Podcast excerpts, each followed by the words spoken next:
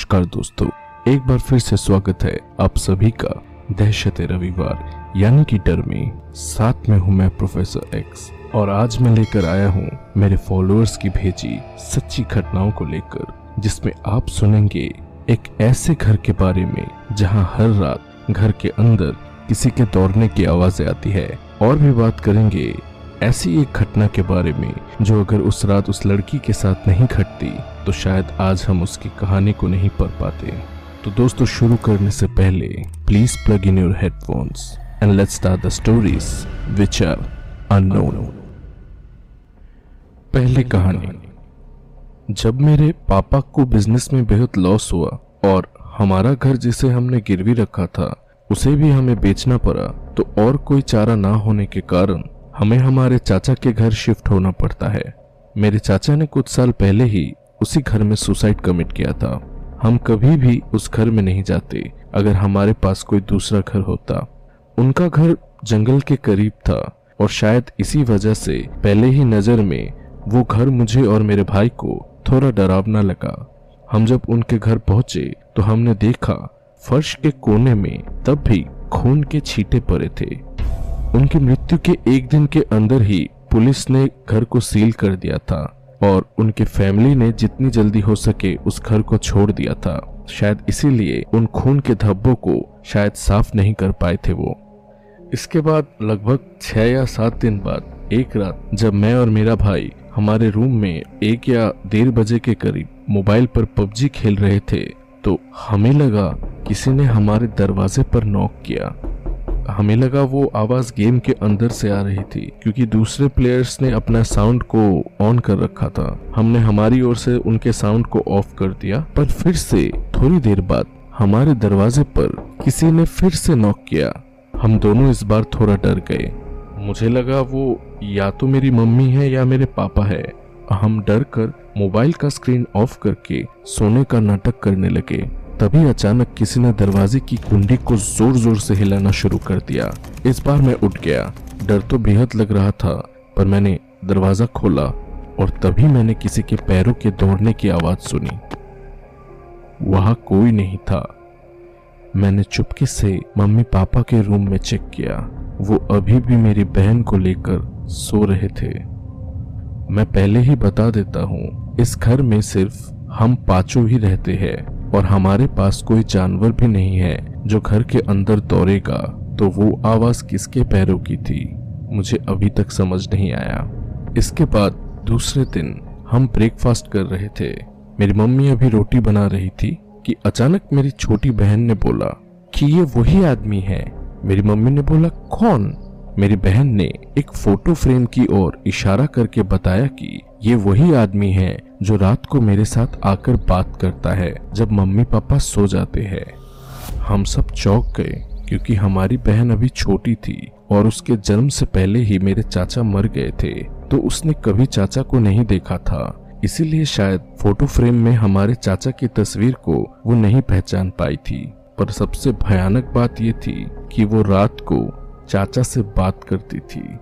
ऐसे बहुत से घटनाएँ हैं हमारे घर में।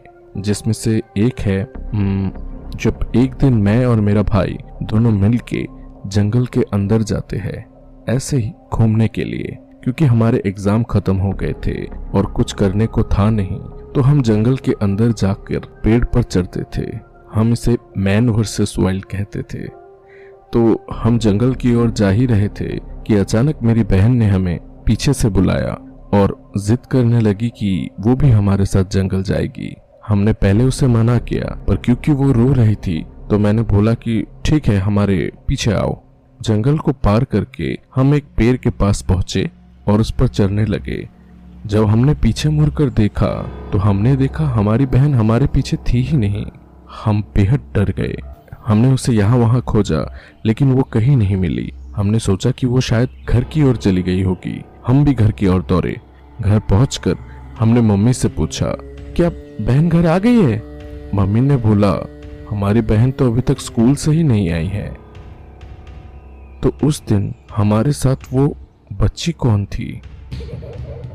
हम अभी भी इसी घर में रहते हैं और भी बहुत सारी घटनाएँ हैं हमारी इस घर की, जो कि हम बाद में शेयर करना चाहते हैं। सोहम एंड सौरभ महापात्रा, उड़ीसा से। दूसरी कहानी।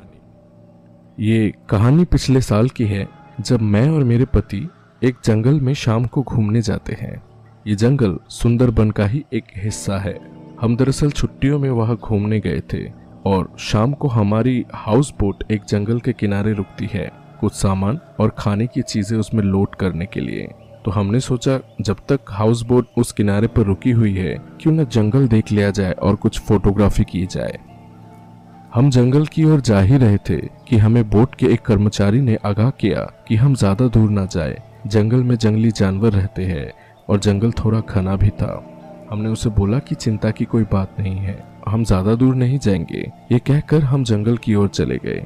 जंगल की ओर थोड़ी दूर चलते ही हम एक ऐसे जगह पहुँच गए जो एकदम ही खुले मैदान की तरह था, एकदम समतल और बिना किसी पेड़ के। दूर से ही हमें अभी भी हमारा हाउस बोट दिख रहा था। हमने सोचा और अंदर की ओर चले जाते हैं। जैसे ही हम थोड़ा और अंदर की ओर गए, मेरे पति ने एक बात बोली, जिसे सुनकर मैं डर गई। उसने बोला, ये जगह बहुत पुराना है और इस जगह में पता नहीं किसी तरह का बहुत ज़्यादा दर्द है। मैं इस बात का जवाब देने ही जा रही थी कि मुझे एक चीज़ की बहुत तेज बदबूदार एक महक मिलती है और मुझे अचानक से बहुत दुख का अनुभव होने लगा। ऐसा लगा कि ज़िंदगी में मैं और कभी भी हंस नहीं पाऊँगी। मुझे लगा मेरा शरीर पानी के नीचे डूब रहा है और मेरे पीछे कुछ लोग खड़े हैं जो अंधेरे से मुझे डूबते देख खुश हो रहे हैं।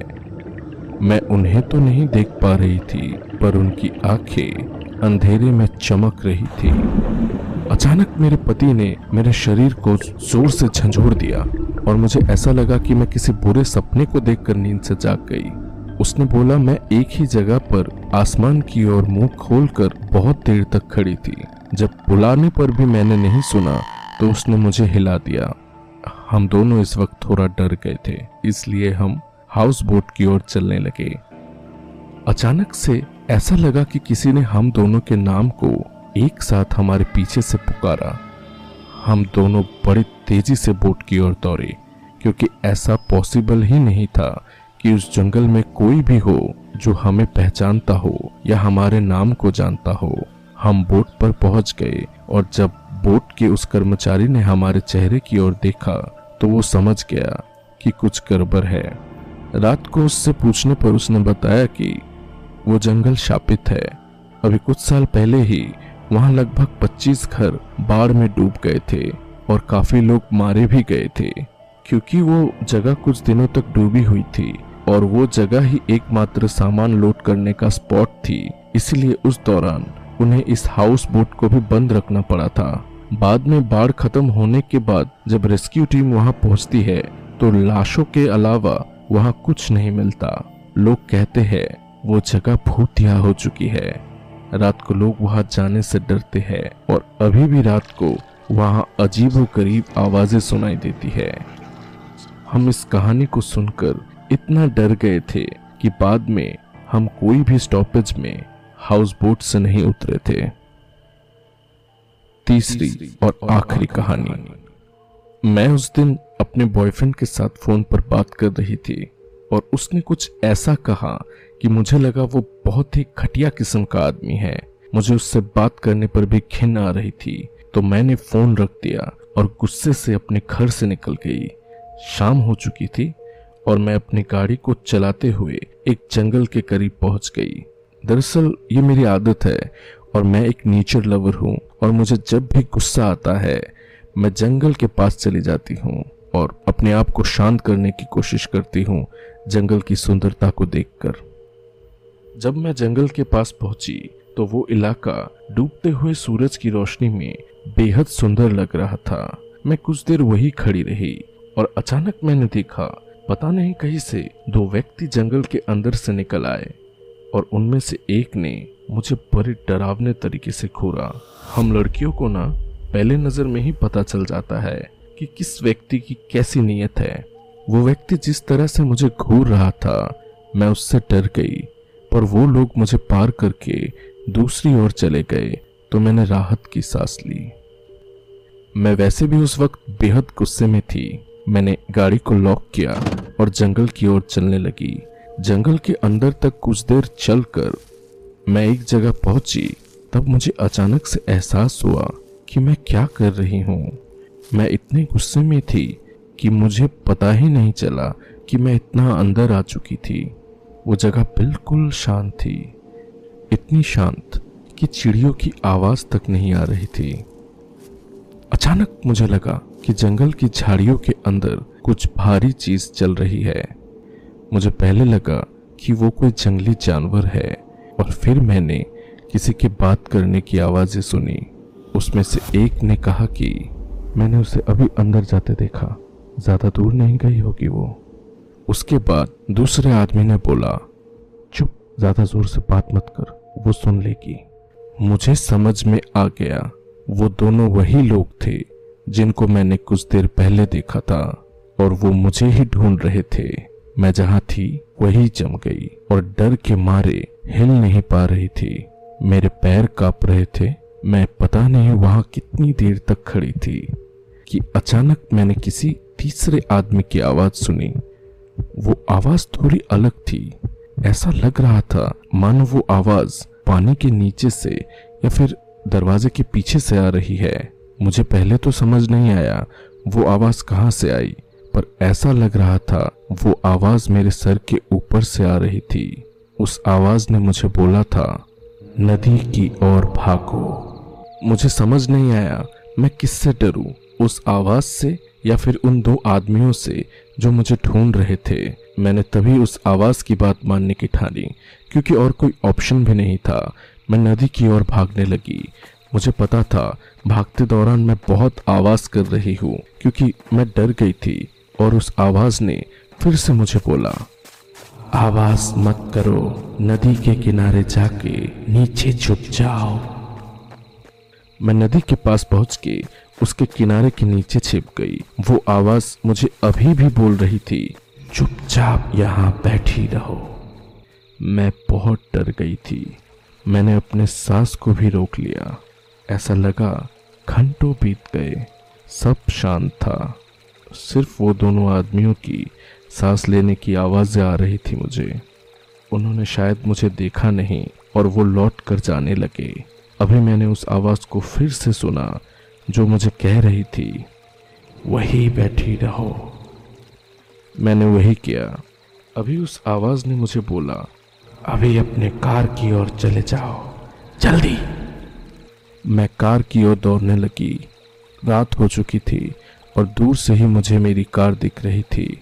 मैं और भी तेज दौड़ने लगी और अचानक तभी मुझे ऐसा लगा कि कोई मेरे पीछे दौड़ रहा है। मैंने पीछे मुड़कर देखा। मेरे पीछे वही दो आदमी दौड़ रहे थे। एक के हाथ में तो रस्सी भी थी। मैं दौड़ते दौड़ते उल्टे सीधे चीज़ों के बारे में सोच रही थी कि अगर वो मुझे पकड़ लेंगे तो क्या होगा मेरा। पर अचानक उनमें से एक आदमी शायद गिर गया या फिर किसी चीज़ से टकरा गया। मुझे पता नहीं, क्योंकि मैंने पीछे मुड़कर नहीं देखा। पर मैंने उसके चिल्लाने की आवाज़ सुनी। फाइनली मैं मेरे कार के पास पहुँच गई और मैंने दूर से ही उसे अनलॉक कर दिया। मैं गाड़ी में बैठ गई और उसे स्टार्ट किया और जंगल से निकल आई।